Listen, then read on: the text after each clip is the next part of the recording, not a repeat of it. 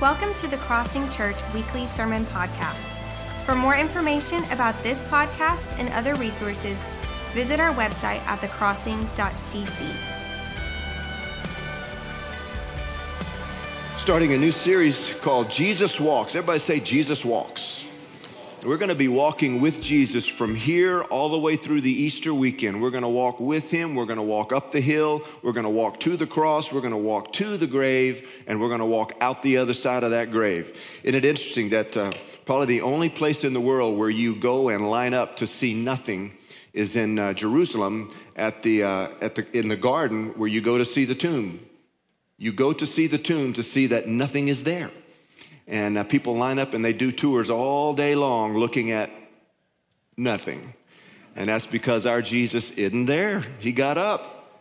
So uh, so here, here's our first sermon. This is called Jesus Walks on Your Storms. Matthew fourteen twenty-two. Immediately after this, Jesus insisted that his disciples get back into the boat and cross to the other side of the lake while he sent people home. After sending them home, he went up into the hillsides to pray.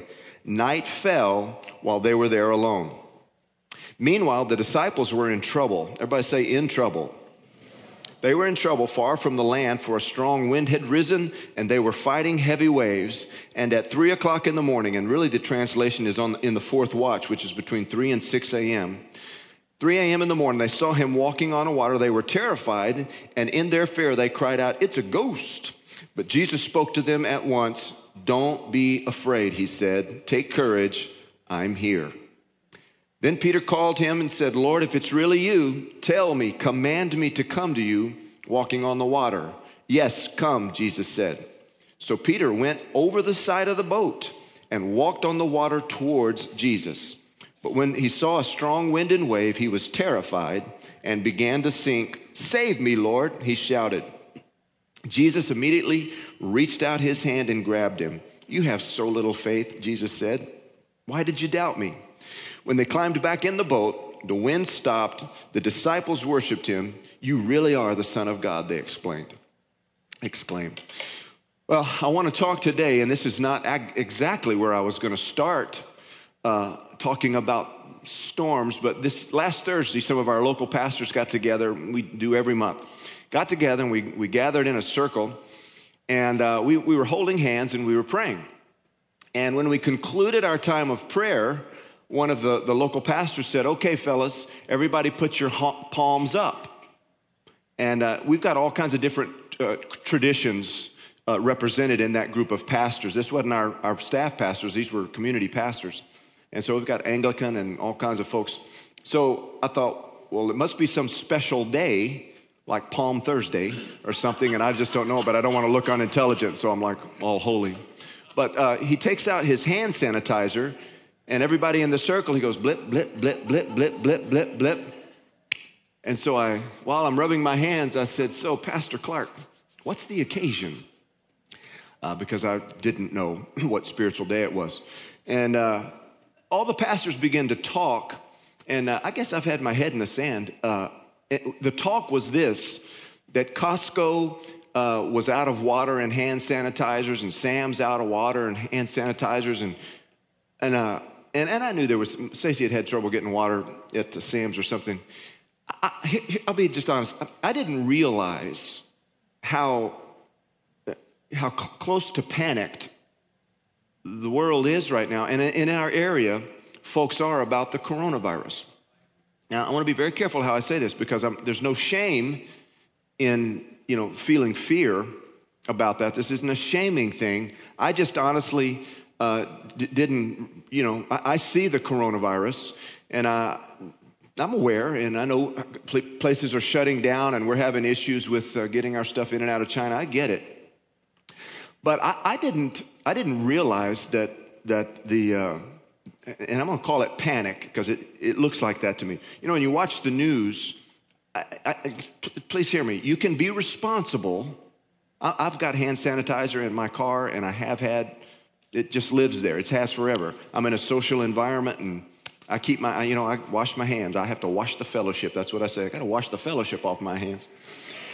Uh, and uh, so it, it's not about whether you, you, by the way, if you're the one who bought up all that hand sanitizer, you know, sell it for about a hundred bucks a bottle right now and make a donation to the building. That's what you should do. I'm all good with that. But um, it, it, it, it feels a bit of an overreaction. And uh, here, here's what I know. Um, fear is entertaining to us in a weird kind of sick way. People get more excited about what could go wrong than what could go right. And, uh, and please hear me, because of my age, I lived through the eighties and the nineties when um, the H I V AIDS epidemic and virus started coming on. And I've, I've got to say, I am so thankful that there was no internet and there wasn't twenty-four seven news going on during the AIDS epidemic, because uh, the H I V virus, when it came onto the, to the to, into our world, at least we got aware of it, it, it was there for a little while. But in the seventies and eighties, you know, Rock Hudson died, or and uh, some other rock stars, some famous people start dying, and the homosexual community began to be infected in great numbers.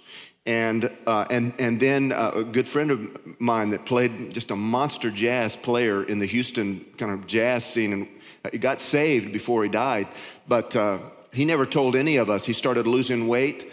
And uh, this guy that played all the K S B J stuff, some of you are old enough to remember, we had these K S B J concerts and played for Amy Grant and Curtis Chapman and all these big artists. And he played in that band with me. And, and uh, man, I get a call one day that Craig, Craig died, died of AIDS. And uh, in, in, the, in the Houston music scene, you know, cocaine and heroin, big deal. A lot of these players were mainlining, and he had got into bad needles, was exchanging needles. But back in that day, uh, if you were diagnosed with H I V for probably ten to twelve to fifteen years, it was just about a death sentence. I mean, so different than, than coronavirus. This is like three percent, and we don't have good data. I don't even think we have good data yet. It hadn't been going long enough to actually get really solid data. We got people that are under pressure to give you some bad news in a hurry, and uh, somebody trying to give them the best information they can give them. We, I don't think we're going to have good data for a while on how bad this is, but here's what we do know. What they do know is about three percent of people who already have some, some, some things going on in their body, or they're kind of uh, already compromised. They're, they're, they're having some fatality, but that means ninety-seven percent of people are surviving. And uh, we've all, had, probably everybody in here has had the flu at some point. I mean, it's no fun, but uh, it's far worse than than this is, at least at least for your chances of getting it. And uh, you're going to be just fine. You're just going to have body aches and, you know, be grouchy and hard to be with for a little while. But after that, you're going to be fine. I, again, I'm no doctor, uh, but back when the AIDS epidemic hit, the church especially got excited, because we can also start participating in enjoying predicting bad news as if it's spiritual. And uh, I want to tell you something. It's not a spiritual gift of discernment to be suspicious that in a fallen world with fallen people on a fallen planet that fallen things are going to happen. That's not discernment. That's just, that's just suspicious predicting. You predict enough, you're going to get some things right. I tell you, it's a far better use of a prophetic gift to see the natural course of a fallen world playing out, and you begin to speak with courage and change the course of it. Yeah. That, now I would salute and say, now there's a spiritual gift.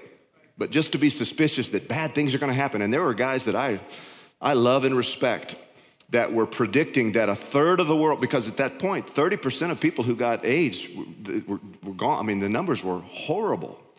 So it was, it was pretty much a death sentence. And there were pastors that were preaching and writing books that this was the plague of God to, to uh, you know, one of those seven bowls of Revelation to wipe out a third of the earth. And uh, man, we Christians got excited about that. And uh, oh, oh, uh, I, I, it's kind of weird how we get enthused with this stuff. But uh, I'm speaking all this today because I believe there's a storm in our nation, and I believe some of you walked in here in some storms, and it doesn't have anything to do with coronavirus storms. But th- this is one that's just visible before us, and I want to say what Jesus is saying, and this is a word for anybody here that's in a storm. I'm here. Don't be afraid. You can be responsible without being afraid. And so I just that, that's really what I want to talk to you about, that if you're here in a storm now, what does a storm look like? You could be in a marriage storm. You could be in a financial storm. Uh, you could be in an emotional storm. You're dealing with depression, discouragement, the inner verdicts that have been adjudicated over you by people that, uh, you know, have, have broken you, words spoken. Uh, you can be in a spiritual storm. You're second-guessing, you know, things because of your circumstances.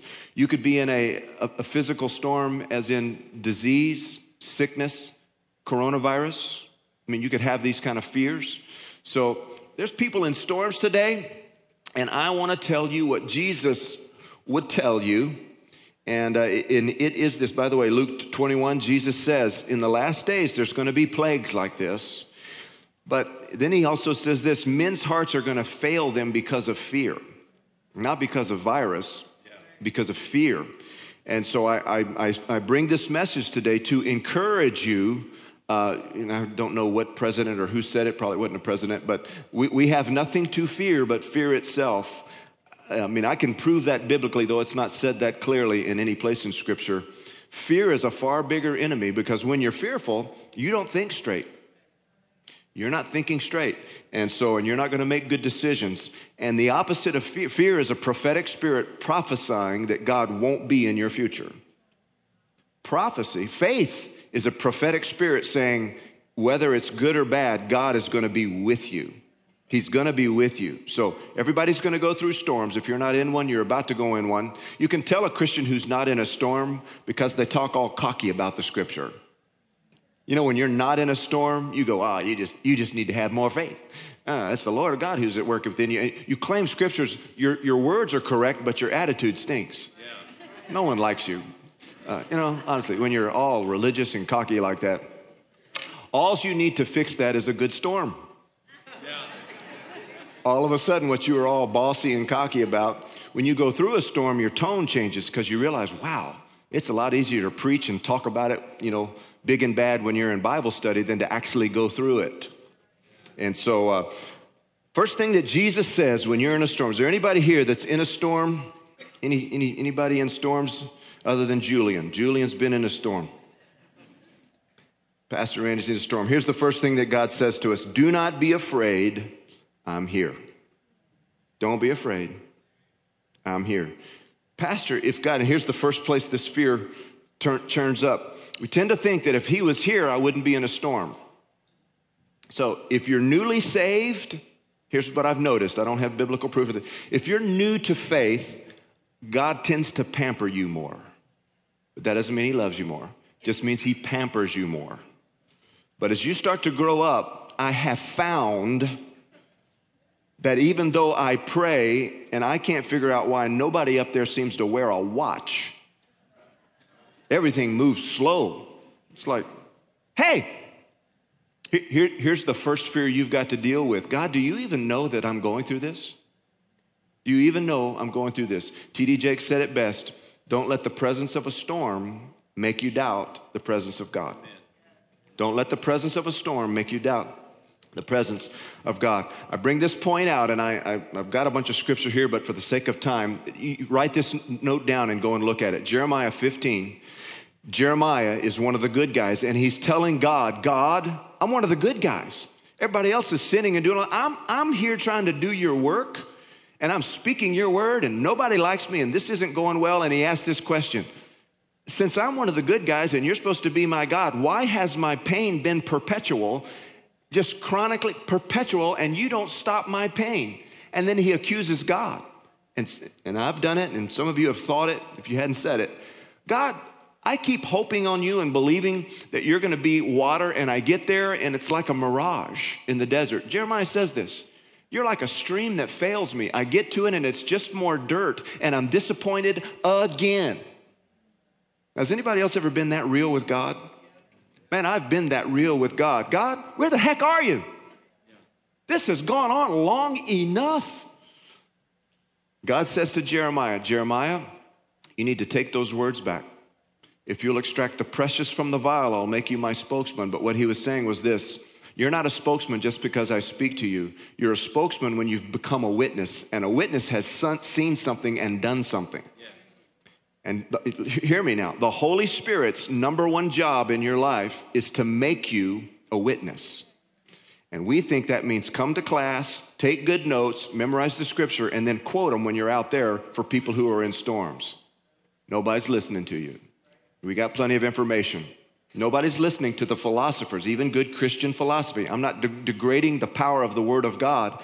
I'm just saying how it sounds when somebody has no scars and how it sounds from somebody that has scars.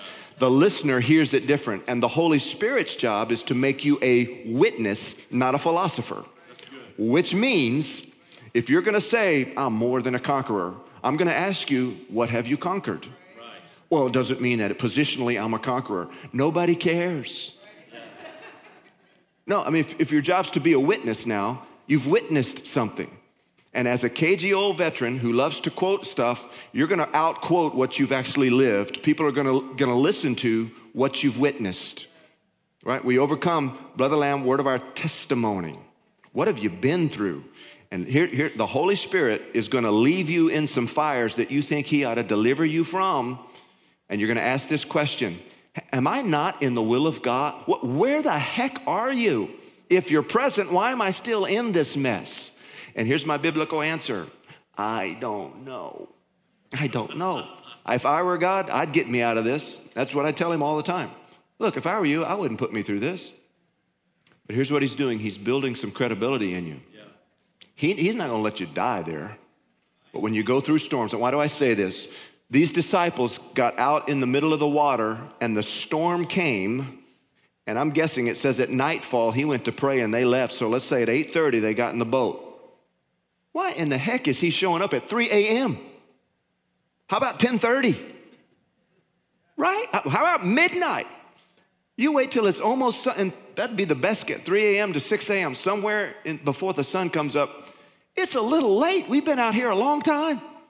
It would be easy to say, are we not in the will of God? No. Jesus said, you guys get in that boat and cross that lake, and they obeyed. They were in the perfect will of God, and the storm still came. Here's what I just want to just calm everybody.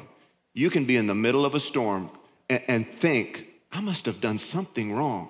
You're fine. You're fine. You're right, perfect in the in the perfect will of God, and he's there. And the fact that the storm didn't calm doesn't mean he's not there. Your peace is not found because the storm calms. It's because he's there and he's teaching you something. All right?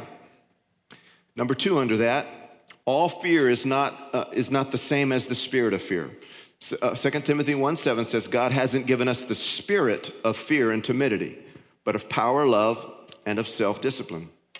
I say that just so you understand. I don't want anybody to feel shamed because you deal with fear. Because you're a human being, fear is going to come up. Just because you have that emotion doesn't mean your, your spirit's infected with, with fear.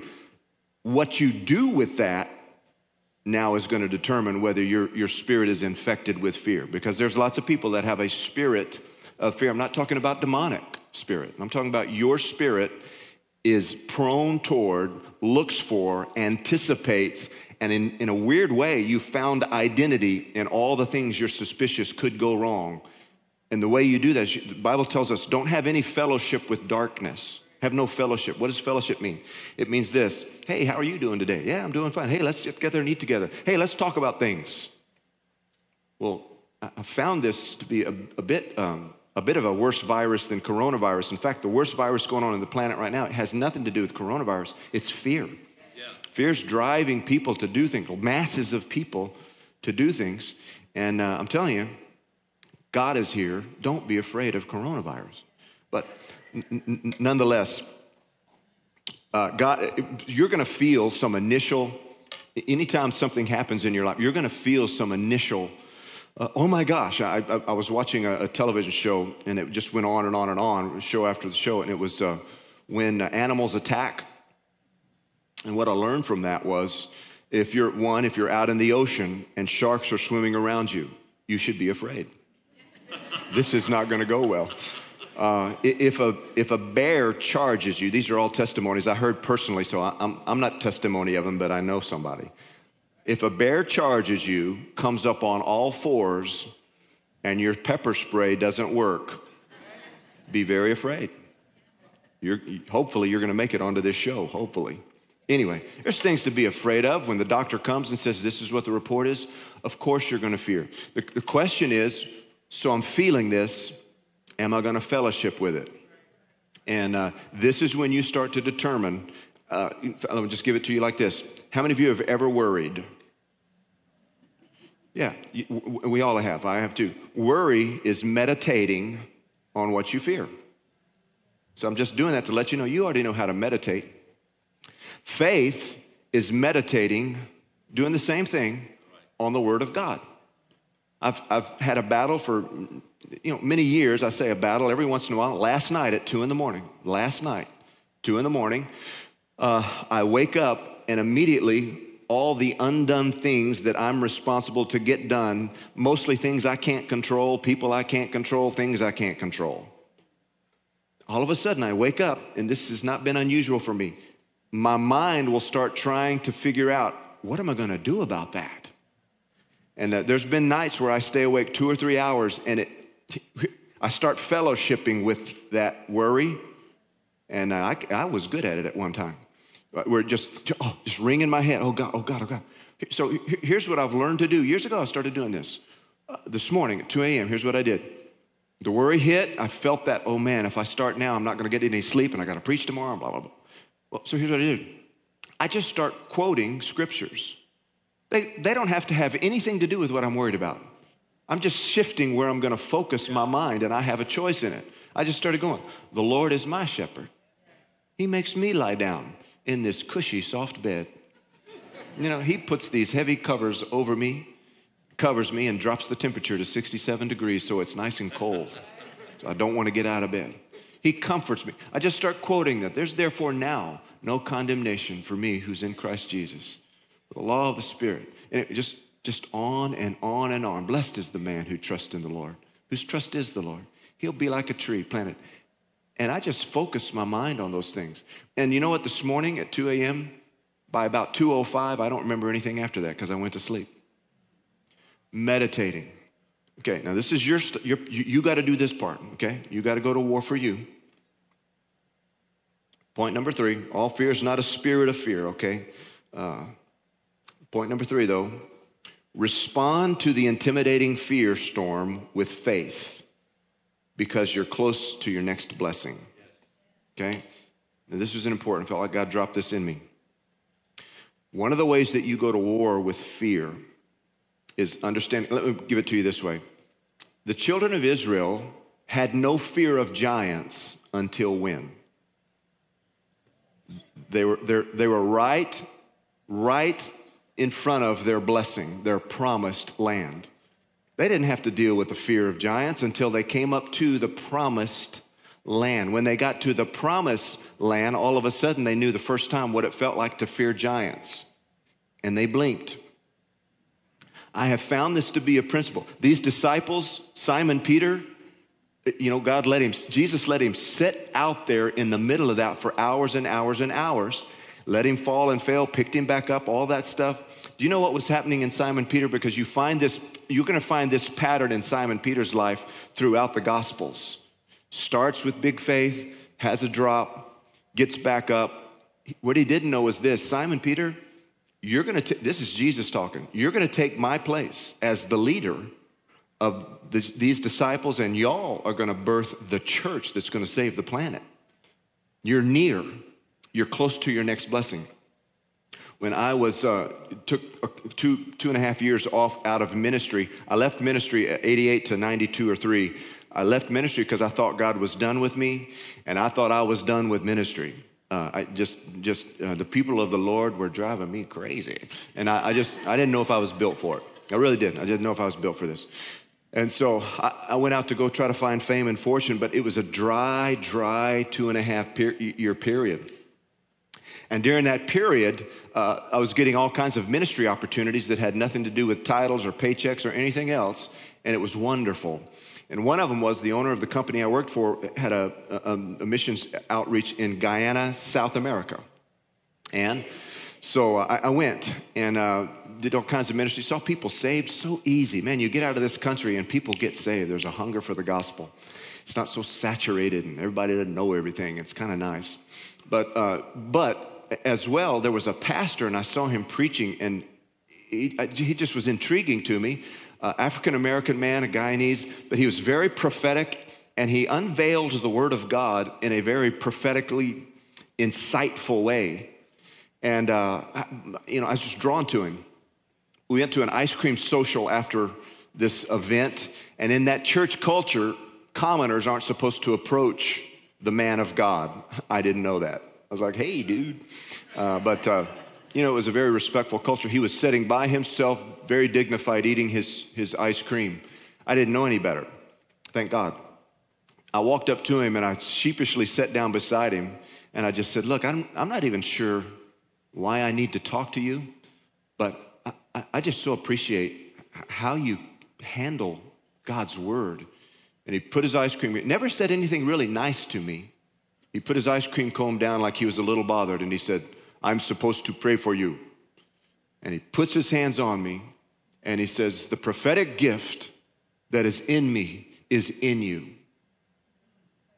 And I'm gonna give you, this is God speaking, I'm giving you prophetic insight to unveil my word so that people can hear it. I'm speaking this over your life. He stops, he picks up his ice cream and doesn't say anything to me. I was like, okay. And uh, go back that night to, and it was meaningful, it was a meaningful moment for me. Go back that night to a negative three-star hotel there in Guyana.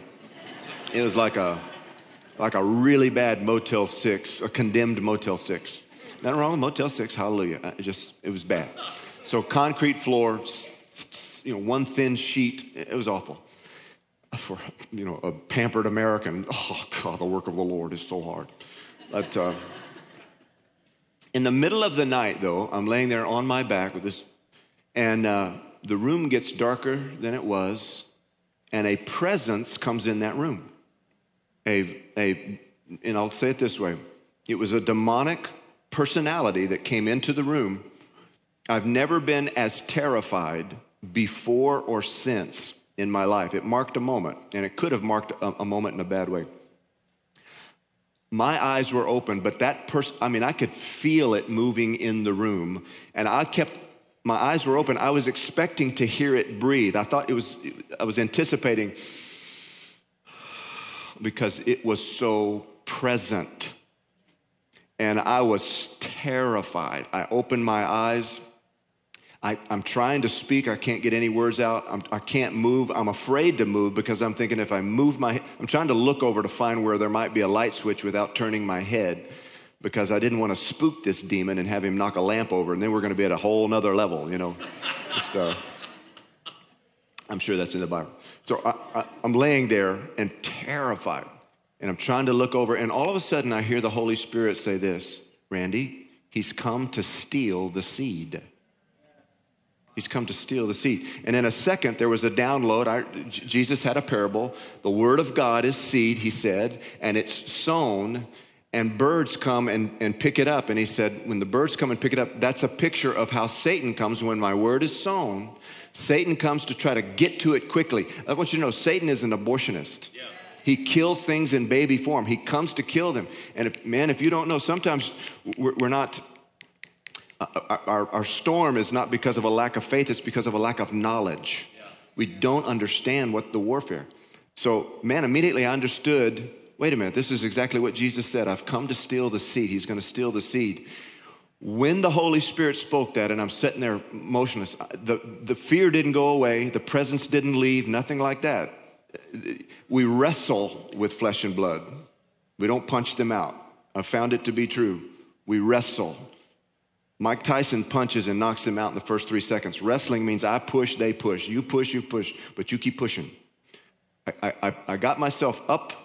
I threw my legs over on this cold con- concrete floor, and I stood up, and I was looking for that light.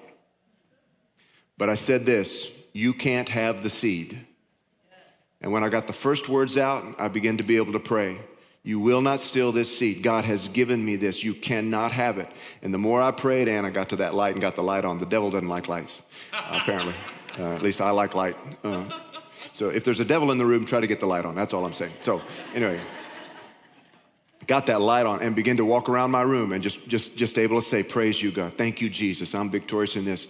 And you know what? Went back to sleep. Now, what I did not know uh, in this dry time is that when I got back within just a number of months, that this church was going to go through some turmoil and I was going to be asked to come back and uh, be on staff and to help the church, Stacey and I, to help this church through a tumultuous time. This was under another pastor and had another name. And that I'd be asked to be the, the interim pastor and that ultimately, you know, it, you know, the rest is history, that we would become the Crossing Church and all that. I, I didn't know that I was close. Some of you are in a place now where you're very close to your next blessing, the next season of ministry in your life, the next time of blessing. You're very close. It doesn't feel like it because all you're doing is thinking about your, your, your, the giant you're having to face. Be encouraged. Be encouraged. If giants weren't fighting you, there would be nothing for you to fight against. There's a reason why those things are coming to try to stop you. All right, it take me seriously. I know it's going to sound hooky spooky to some of you, like, ah, everything's not a demon. Everything's not a demon. But some of you, the Holy Spirit right now, as I'm saying this, it's resonating. Yeah. You're going, yep, I think that's it. You need to go to war with your fear, and you need to say this, you can't have seed. I'm not getting, whatever God had, that promised land, I'm not walking away. I'll, I'll fight giants or die trying, yeah. But my blessing that God has promised me, I'm going for it. You're not going to intimidate me out of that. Be encouraged. Oh, my gosh. Okay, that's only point number two. Let me move very quickly. Move toward Jesus in faith in this storm. Move toward Jesus in faith. And here's all I want to say to you on this. Simon Peter was known for having good starter faith. He struggled with finishing faith. And here's what I want you to hear. Don't be ashamed. Don't be ashamed if you, if you think, you know what, I've got encouragement. I'm good at starting. I have a hard time finishing. If you've got enough, Jesus said this, if you have faith the size of a mustard seed, I just need a little tiny bit. Simon Peter, time after time, would jump up and say, praise God, I can do this. This is going to be fantastic. And out of the boat he goes. He gets a wave. He gets terrified, the scripture says, and he falls down. But, and, it, and it looks like a failure. And, and a, you know, I used to preach this like most preachers preach it, where Jesus said, oh, Simon Peter, what is wrong with you? Why did you, what happened to your faith? Oh my God, and I've heard so many preachers preach it like Jesus was like, oh, for crying, can, can, can anybody around here walk on water but me? I don't think that was his tone at all. I think he said, Peter, you were full of faith. You were doing good, buddy. What caused that faith flush, that, that depletion of faith? And here's, here's, here's what I want you to hear. If you've got enough faith for the next move, which is this, which is what Peter had, Jesus, help me. Yeah. Pastor, that doesn't sound very faith-filled. All you need is a little bit. Yeah. Jesus needs something to work with. I mean, they brought him a sack lunch and he fed five thousand. He doesn't need much to work with. And he said, if you've got faith the size of a mustard seed, if you've got, Jesus, help me. Get me out of this. Yeah. Help. If you got enough faith to call that name, it says immediately, Jesus picked him up, and guess what they did between there and the boat? They walked on water again, yeah.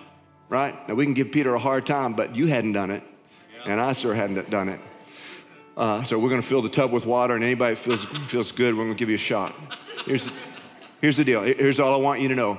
You can walk out of here full of faith, and I'm, I'm going to guarantee you there's going to be a collapse of thunder and a wave's gonna come, and you're gonna get one of those depleting moments.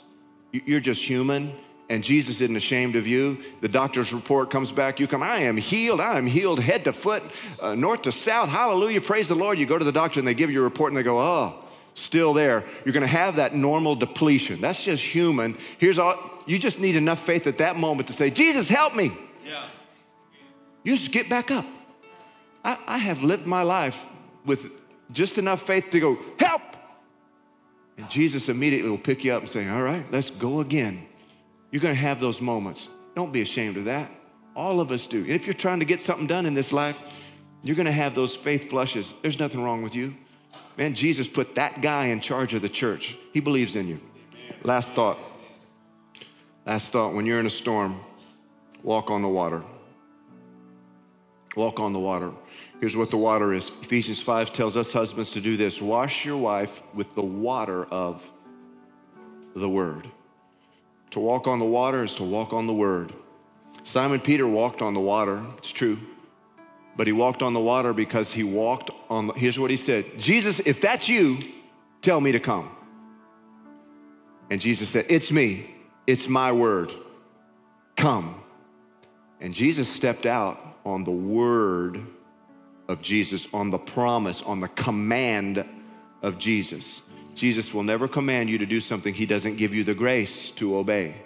And when he says, don't be afraid, it's not a shaming, don't be afraid. It's don't be afraid, I'm here in the storm, and there's grace for you to believe and receive that. Jesus, Simon Peter got out of that boat, and he began to walk on the word, on the on the command of Jesus. Here's the deal. He didn't deny the reality of the storm. He walked on it by a higher authority and, and reality. The word of God trumps this, all the sickness and disease and the storm and all of that. Your circumstance isn't the only reality. There's a higher one, and the word of God is it. I'll give you an example. Uh, back in the eighties when the faith movement came out, there was a lot of teaching about confession, and it got some of it got weird. And some some of you that have been in this a long time, you may have thrown the baby out with the bathwater.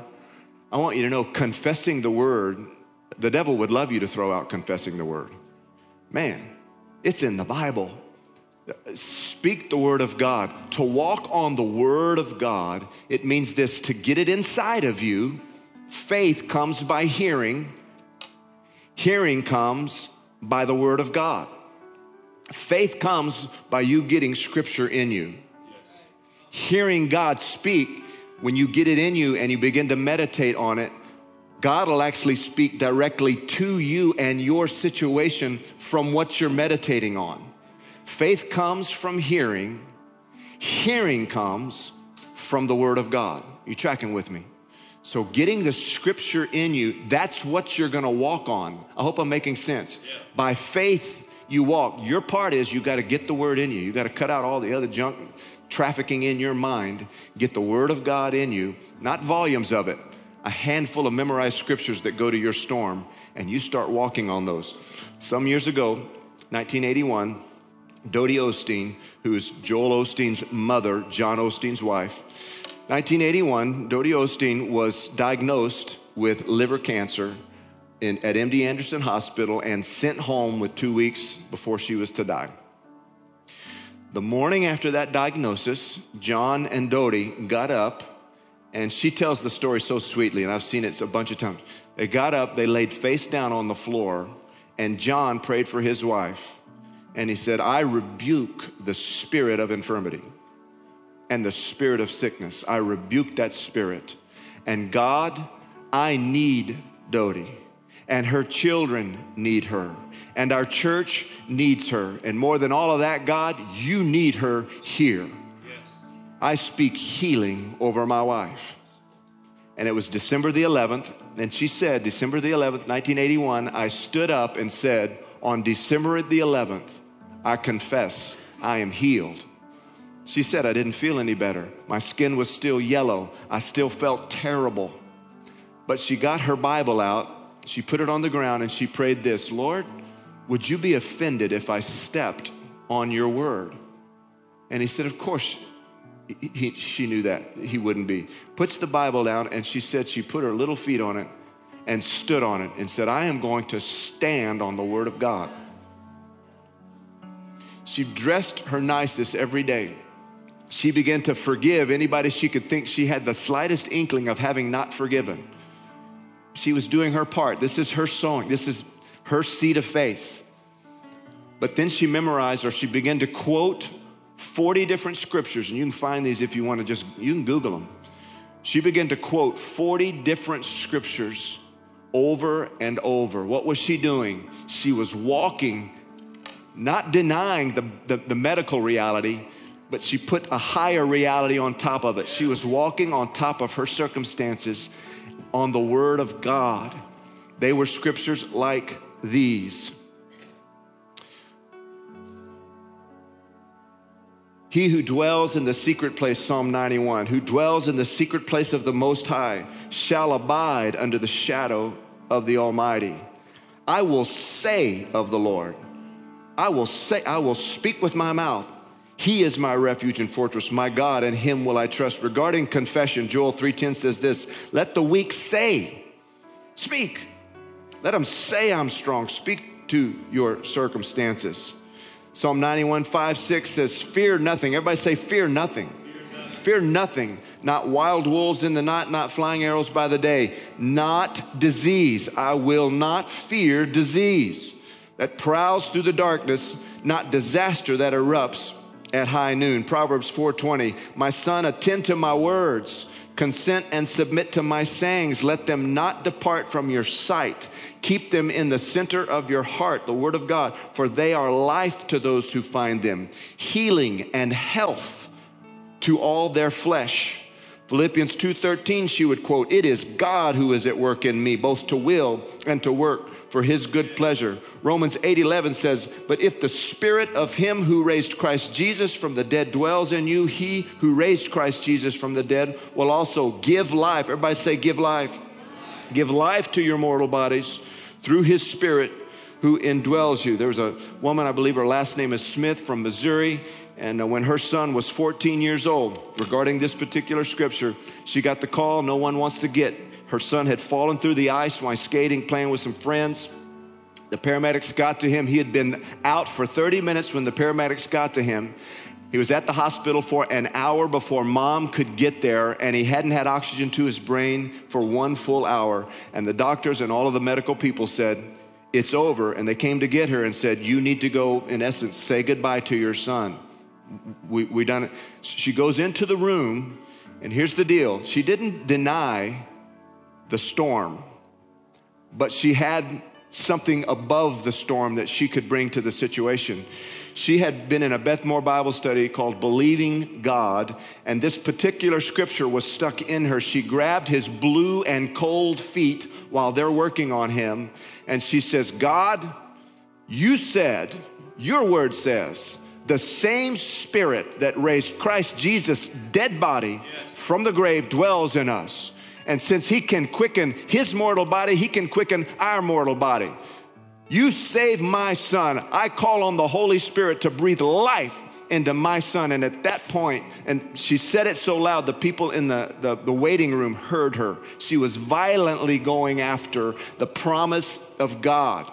And at the moment that she said that, the nurse, and this is verifiable miracle, medically verifiable miracle, the nurse said, I've got a pulse. Yeah. And as that boy started to beat, still comatose, they said to her, right there beside him, hey, your son, he may live a few few days, but if he actually survives, he'll be nothing but a vegetable. And she defied them. She said, don't you ever say that in his presence. Don't come in this room. And I don't want any nurse or any doctor coming in here saying anything, predicting what he is or is not going to do. You keep that noise outside of this room. And she protected that room. And sixteen days later, that boy walked out perfectly healthy. Amen. Because she stood on the word.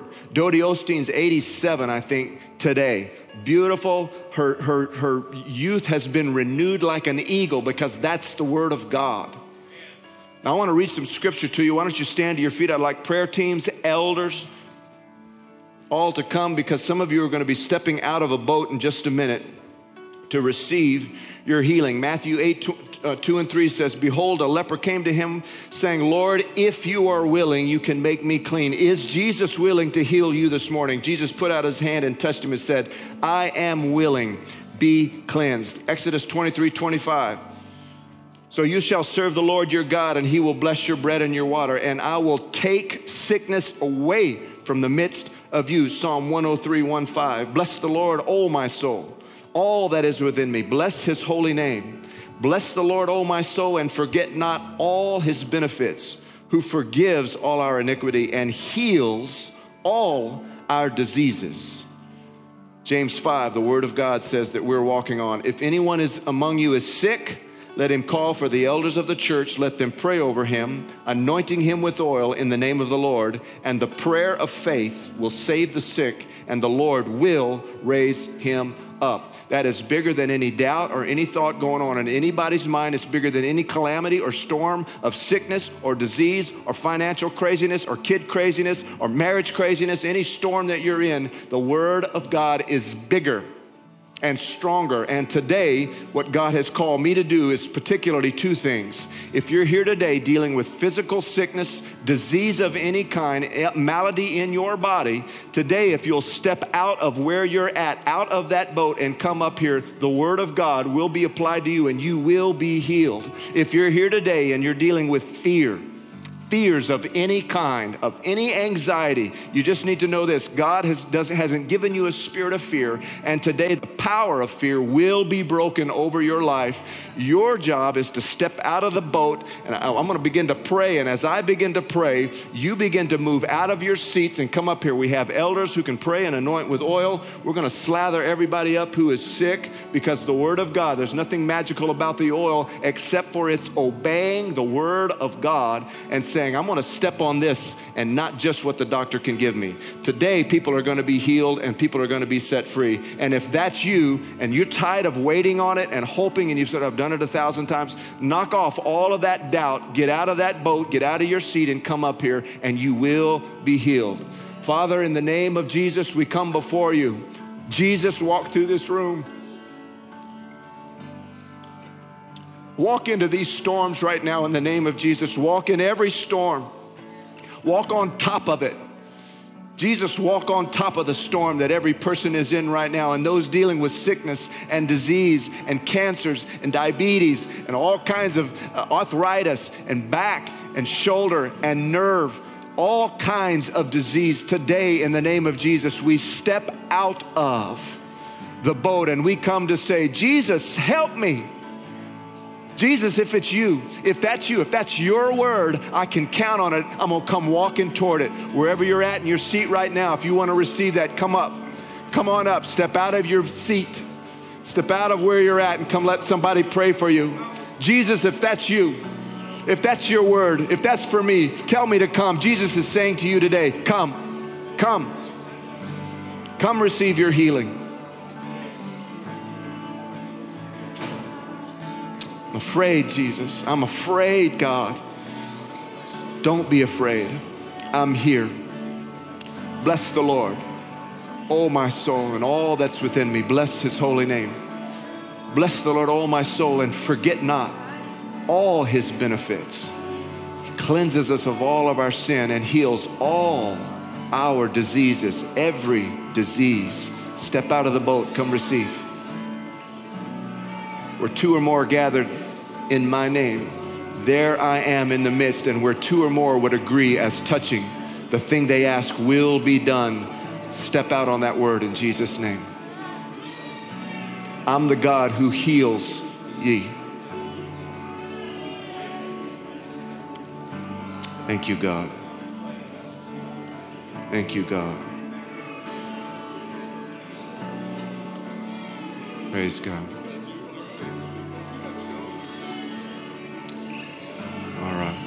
Praise God.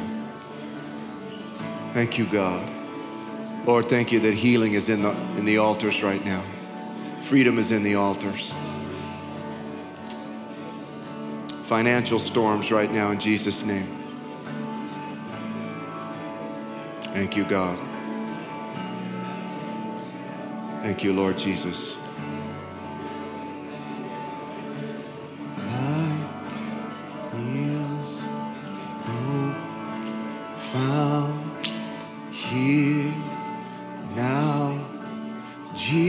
You change everything.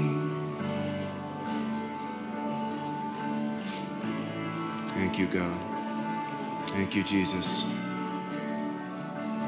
Praise God. Make your way this way if you want to be set free today, you want to be healed. Thank you, God. Praise God.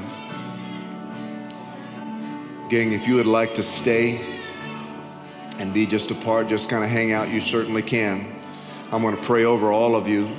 You guys know how we receive our tithes and offerings. It's, it's uh, through the slides that you'll see behind me, and as well the white boxes on the back. I want to pray for you and ask that you just reverence the auditorium. If you'd like to just stay in the presence of God, do. Uh, but if you'd like to fellowship, certainly understand. If you would take that outside, but I want to bless you as you go today. Father, in Jesus' name, bless this congregation. Thank you that you are stirring the waters like the pool of Bethesda. At the Crossing Church, we're being stirred. Healing's in the water. There's freedom in the water. Salvation's in the water. The water of the Word. Prosperity's in the water. Lord, we bring our tithe, our, our financial gifts to you in total trust that you'll calm the financial storms around us. Thank you, Jesus. Bless the giving. Bless this day. Bless this church, Lord. And thank you for your presence. We love and honor you, God. In Jesus' name. Thanks for listening to this week's sermon. Find more of our podcasts on iTunes or in our audio library at the crossing dot c c.